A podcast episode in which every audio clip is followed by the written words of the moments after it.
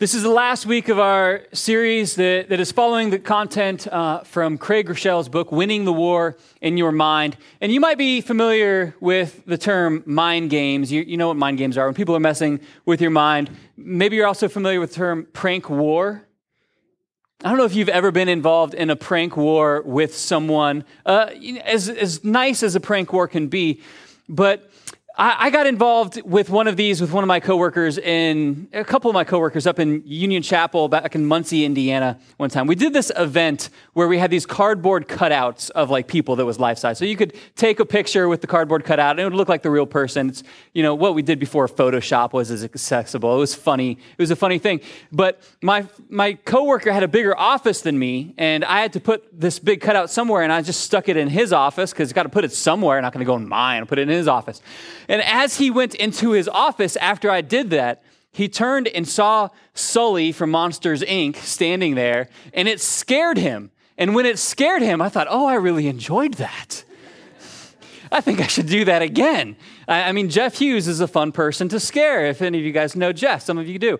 Uh, and so these cardboard cutouts kind of made their way around. They made their way back into my office. They got me a couple times. And there's just something fun about seeing someone get startled in a way that's nonviolent. Like, I mean, just startle them, it scared them. It's kind of fun to see. And there's videos of this all over the internet of people getting startled. There, there's one going around. It was pretty funny. A guy would pop out of a trash can and scare people, and everyone got a good laugh. Until he did that to someone who was probably a boxer, is what I would guess. Because when you get scared, you have a reaction right? And your reaction is pretty much based on what you've done with yourself in regards to training. And most of us, naturally, without any training, our reaction to getting startled is fight or flight, and we just flight, like we run, like we, we get back. But if you've trained yourself, your reaction to getting scared is to just throw that right jab. And when that dude popped out of the trash can, he packed, popped right back into the trash can in a crumpled heap. And the guy was like, Oh, I'm sorry. But it, all of us were like, Well, he kind of deserved it. Like, because we just know fight or flight reaction, it's going to happen. That in an instance, what is inside of you is going to flow right out through your words, through your hands, through your behaviors, because there's this truth that our reaction is going to be based on our past experience. And this is going to play out if someone startles you out of a trash can. It's going to play out if your spouse says something that makes you feel attacked. It's going to play out at work when you feel criticized, and there will be a reaction. You won't think about it, it will come from your history, but it will occur. And I believe that we need some training in our life to change some of our behaviors of how we respond to given situations. Because I think all of us have had those times where we've heard our parents' voice flow through our mouth and we're like, I did not expect to say what she always said.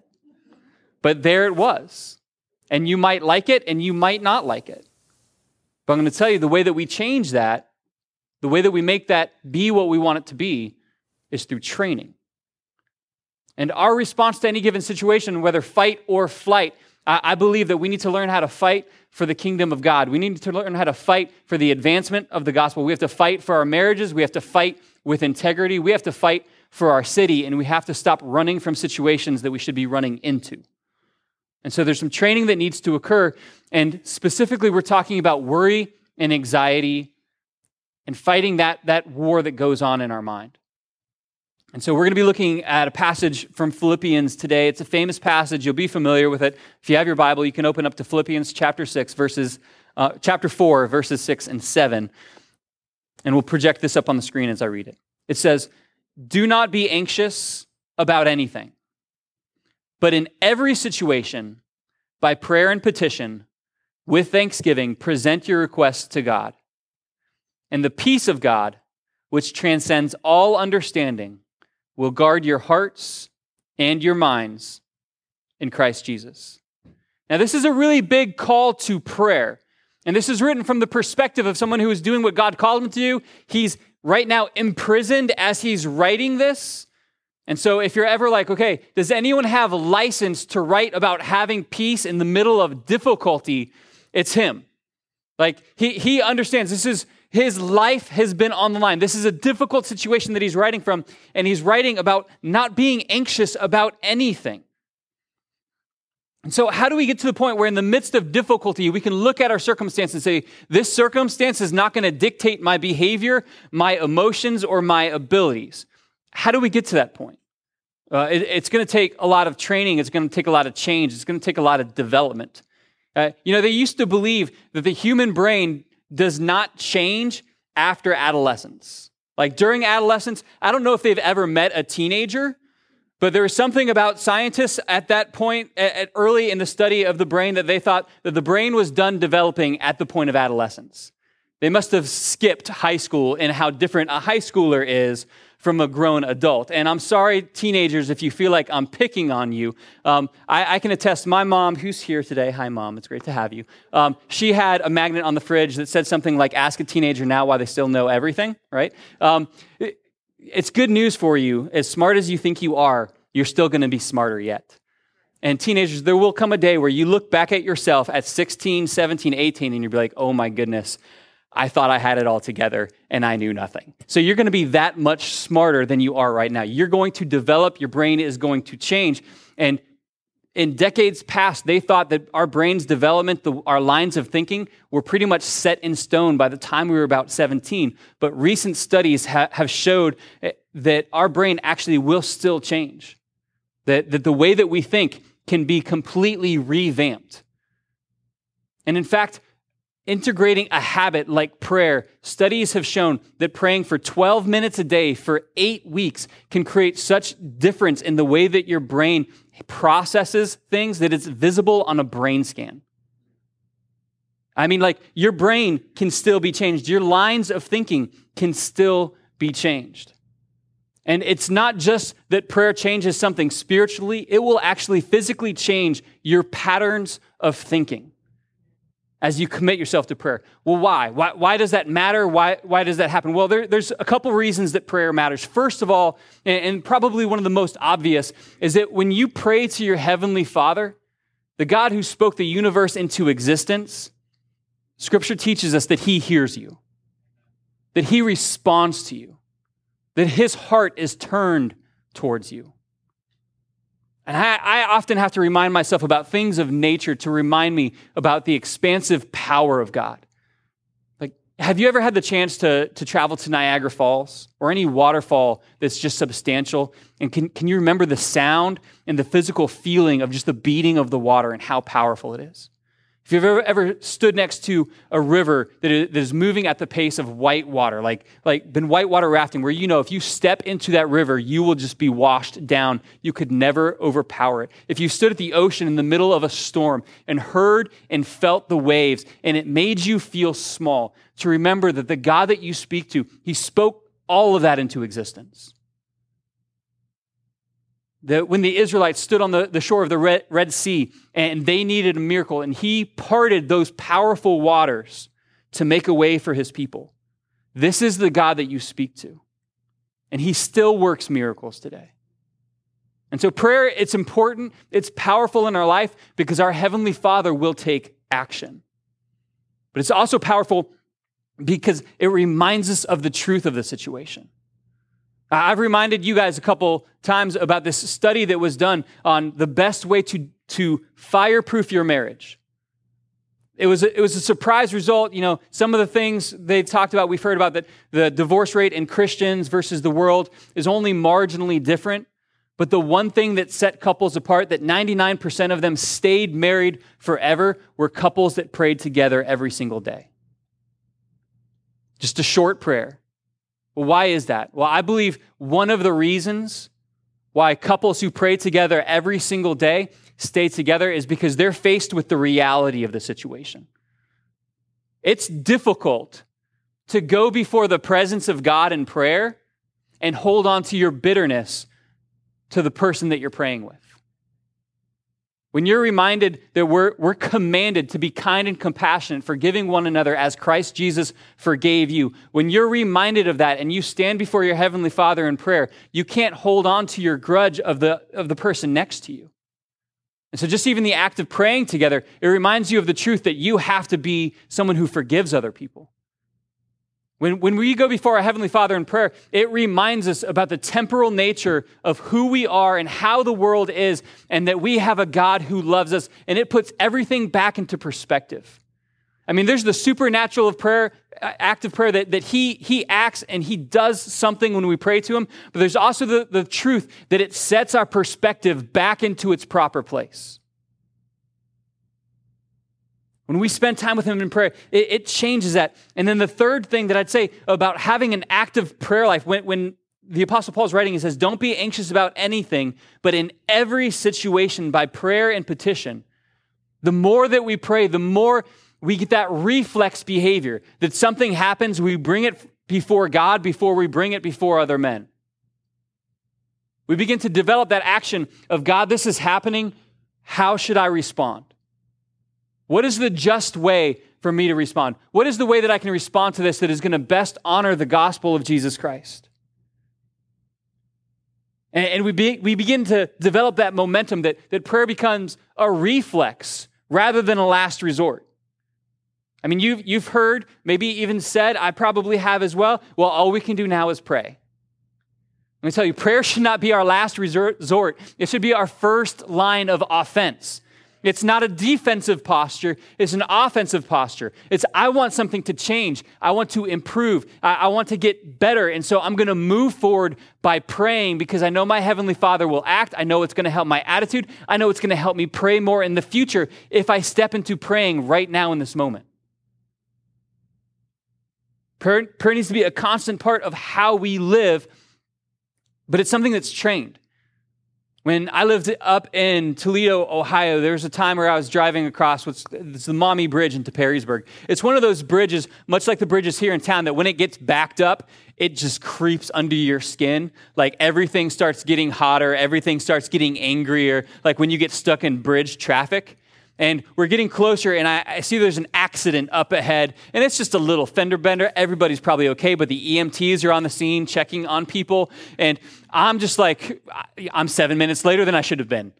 Like it's just stewing inside of me. And my stinking two or three year old child behind me says, Dad, you should pray for them. Like, I'm trying to be angry right now. I'm not trying to pray for people. Like, how dare you punch me in the stomach like that right now? I'm the pastor, you're the child, you just, you be quiet. But there's something that was ingrained in her that, you know, when someone was sick, she knew that we would pray. When something was wrong, when someone was hurt, like we would pray. And so her reaction as a small child was, hey, someone's hurt. Why don't we pray for that? My reaction was, I want to just be upset about it because it's an inconvenience for my day. But that's what prayer does, right? It resets our perspective.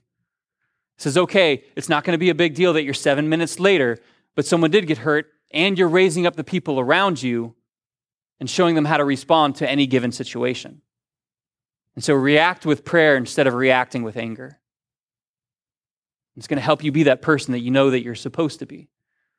One of the times when I was in college, I, I, don't even remember what the issue was. I just remember that I was upset, and one of my friends was walking by me. Uh, his name's Al Albert, um, and he, he said, Hey, Paul, how are you doing? And I just threw up like on him, like, here's all the details. Like, and he's like, I was probably just hoping for a passing by. I'm doing good. Like, we're just walking past each other. Uh, and I, I knew that he was someone who would pray. And so I wanted to tell him because I remember I wanted him to pray for me, but I wasn't feeling specifically spiritual in that moment either. So I just wanted him to pray for me later. And he's like, I'm going to pray for you. And I was like, all right, thanks. And I start to walk away and he grabs me by the shoulder. He's like, no, I'm going to pray for you now. I'm like, not really what I was asking for, but I can't really walk away from that. He has a hold of me and he's bigger than me, so I have to stay. And he prayed for me right there, and I just, that, that still marked me. Because so often we ask someone to pray and we don't necessarily expect them to pray. We don't even necessarily always want them to pray right then. But I remember how much it encouraged me that he was like, No, I'm going to pray for you right now. And I don't even remember the issue anymore. Like that issue is long gone, but the memory of having someone who would grab my shoulder and pray for me I mean, that still encourages me to this day. And so when someone around you has something, I want to give you license. I want to give you encouragement. I want to get plant the idea in your head that if someone tells you something that's going on, be like, yeah, I'll pray for you later, but I'm going to pray for you right now as well. And they may not be expecting that, but that's okay. Um, speaking from experience, it's going to help them. It's going to reset their perspective. It's going to create opportunity for God to work. It's going to even maybe change the way that they see their opportunities for praying for people. because the work of prayer delivers us to what verse 7 is. I mean, when we read verse 6, don't be anxious about anything, that's an instruction. Don't be anxious about anything, but in every situation, by prayer and petition with thanksgiving, present your requests to God. And then what happens? And then the peace of God, which transcends all understanding. Now, the peace of God, it's more expansive than you might think. I mean, we, we roll through that and, and we see the peace of God, which transcends all understanding. I, I read that and I don't like the cop out thing of like, well, you can't understand it. Like, I, I, I don't like that line of thinking and things. You just have to accept it. You can't understand it. You just have to accept it as it is. That's not really what this is saying, is that you just can't have any understanding of it. Is It's saying that the peace of God is more expansive than what you can comprehend. You can understand the peace of God, and you might think, okay, the peace of God, it's like an inch wide. But when you really study it and experience it, oh, it wasn't an inch wide, it was a foot wide. And once you understand, okay, God's, God's peace, it's bigger than that, it's bigger than a foot, it's, it's a mile wide. God's going to show you, no, my, my peace that I have, that I will give to you, that when you ask, when you seek after me in prayer, when you walk in my ways, the peace that I give you in Christ, it's not just a mile wide, it's a light year wide. It, it, it's un, you cannot comprehend how wide it is. You can comprehend the peace of God. You can comprehend the fact that what he has for you in regards of peace and freedom from anxiety and worry is bigger than anything that the world can give to you. But you're not going to find the borders of it because it's that expansive. It's the peace that surpasses your understanding. And this is the peace that God wants you to live your life with. This is the peace that the Apostle Paul held onto when his dreams of preaching in Rome were not going how he planned. That, he's imprisoned and he's, he knows that he's probably on his way to death. It had been prophesied to him that he would be bound. It had been prophesied to the Apostle Paul. At the very beginning, when he came to Christ, he was told by God how much he was going to suffer for Christ's namesake. Difficulty was part of the journey for him. And he says, the peace that God has for you, it's beyond what you could even understand. And so that's, you know, he, he's level 100 as far as difficulty. I don't know what your current level is, and I'm not trying to minimize that. But what I'm trying to remind you of is that when you walk closely in your Heavenly Father with prayer, the result of being in regular communication with Him is that He's going to impart into you His presence and this peace that will be more than enough for any situation you face. The peace that surpasses all understanding. And then what it does, it guards your heart and it guards your mind. Matthew 12, 34, Jesus is speaking and he says, From the overflow of the heart, the mouth speaks. So, from Jesus' perspective, if worry and anxiety gets into your heart, it spills out onto the people around you. Anxiety and worry, it doesn't just stay within you, it spreads out. And, the work of God, that when we're walking closely with Him, is that He guards our mind and guards our heart. This is like an army term here. This is uh, someone who is standing outside filtering out who can get in and who can't. And when we keep the proper perspective of who our Heavenly Father is and who we are to Him, that's what builds the trust and the faith that God is going to see me through this. That's what builds the trust and the faith that I know that in the end, He's going to use all of this for good. And so, worry and fear and anxiety, it can't get at my heart and it can't get at my mind and it's not going to get at my family. It's not going to get to my kids. It's not going to get to my coworkers through me because of what Christ is doing in me. It is walled off from my heart. And we all want that result, but it goes back to what does the prayer life look like? Because the result of having a guarded heart that, that, that result of peace that surpasses all understanding comes from that relationship of prayer, of communication. There's a choice that we need to make. There's part of this that needs to be action that is taken that helps us with that first initial challenge of don't be anxious about anything. I mean, we would love to not be anxious about anything, right?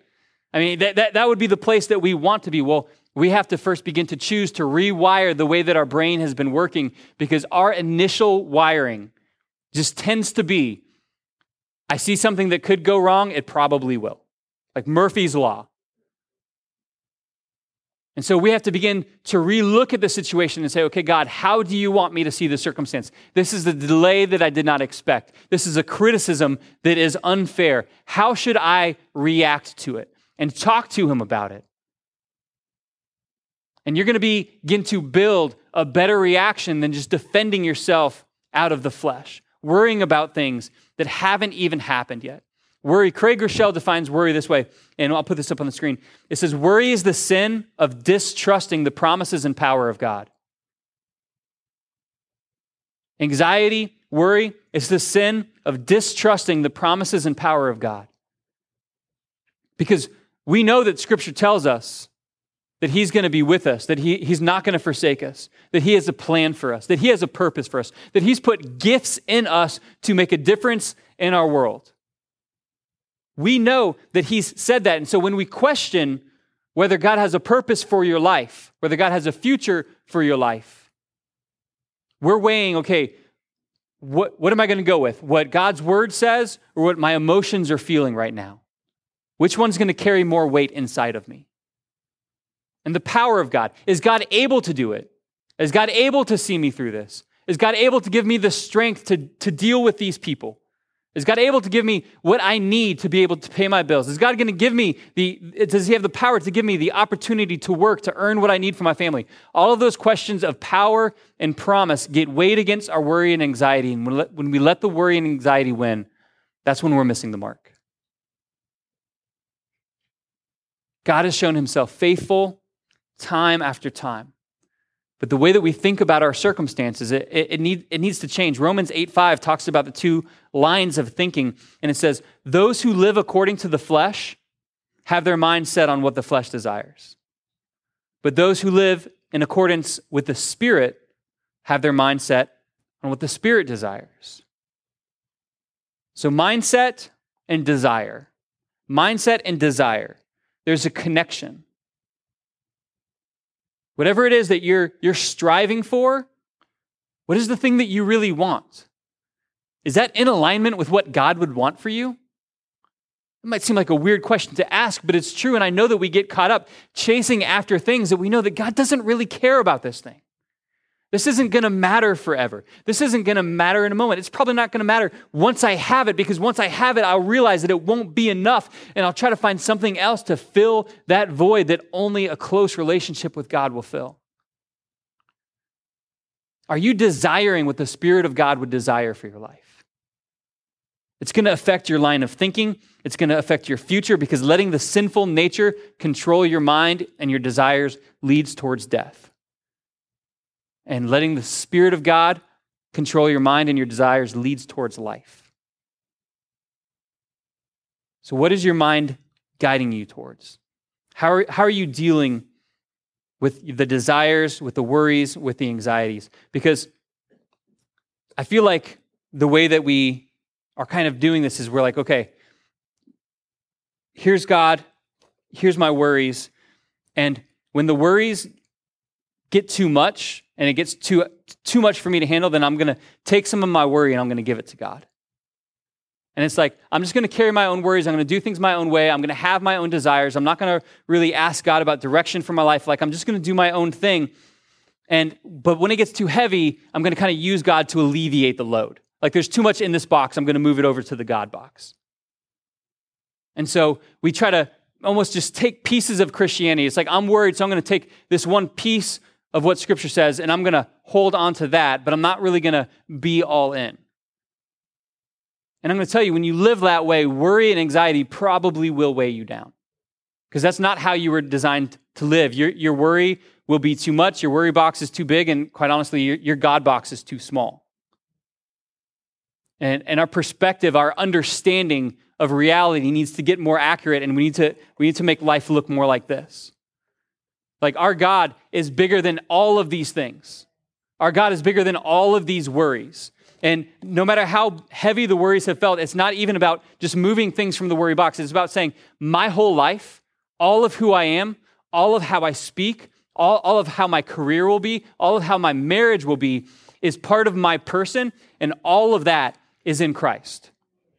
It's not about balancing the boxes. It's saying, God, I am all in with you. And that's, that's what the passage says is that this peace, which transcends all understanding, will guard your hearts and your minds in Christ Jesus.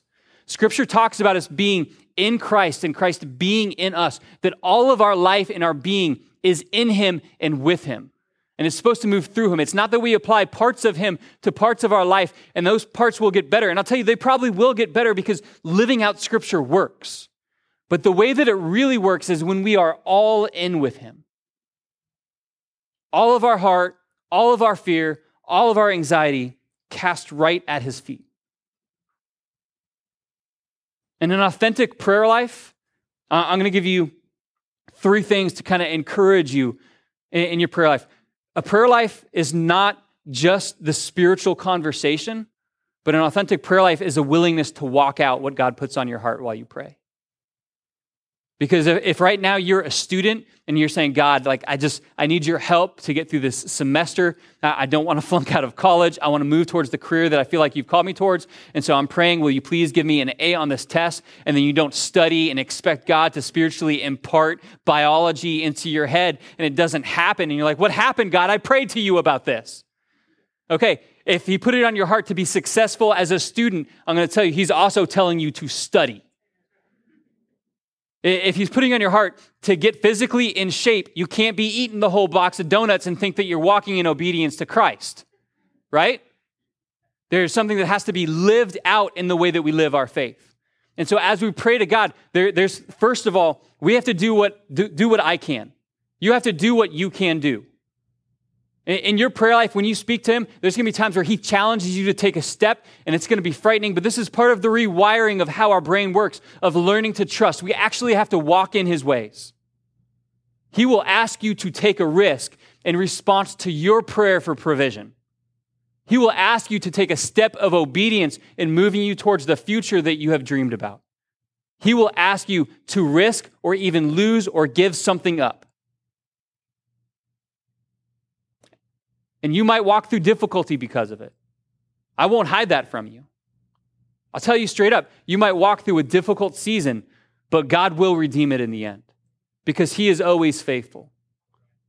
But you are called in your relationship with Him in your prayer life to be ready to do what you can do, and then you have to give God what only He can do.